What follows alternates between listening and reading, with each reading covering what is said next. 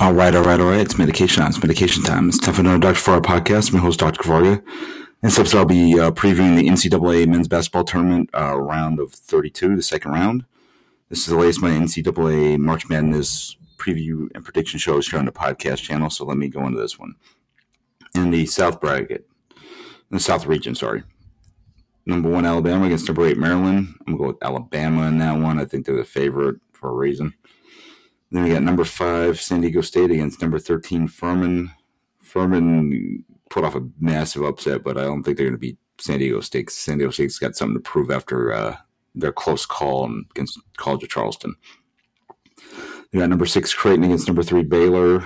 I'm going with Baylor. That is my prediction in that one, although I would not be surprised if Creighton pulls off an upset.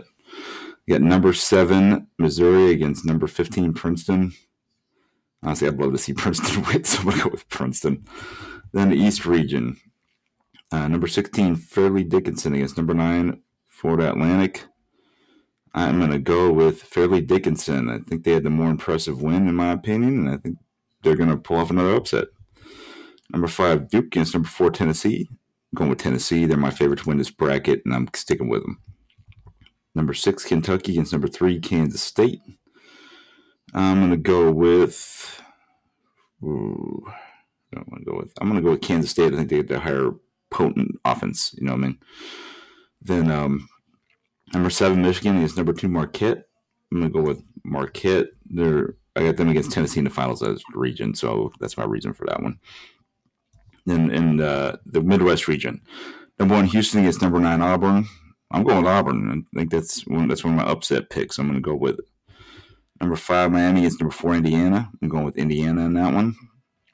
Uh, number eleven, Pitt against number three, Xavier. I'm going with Pitt. I think I think Xavier is going to be overwhelmed by Pitt's defense. be honest.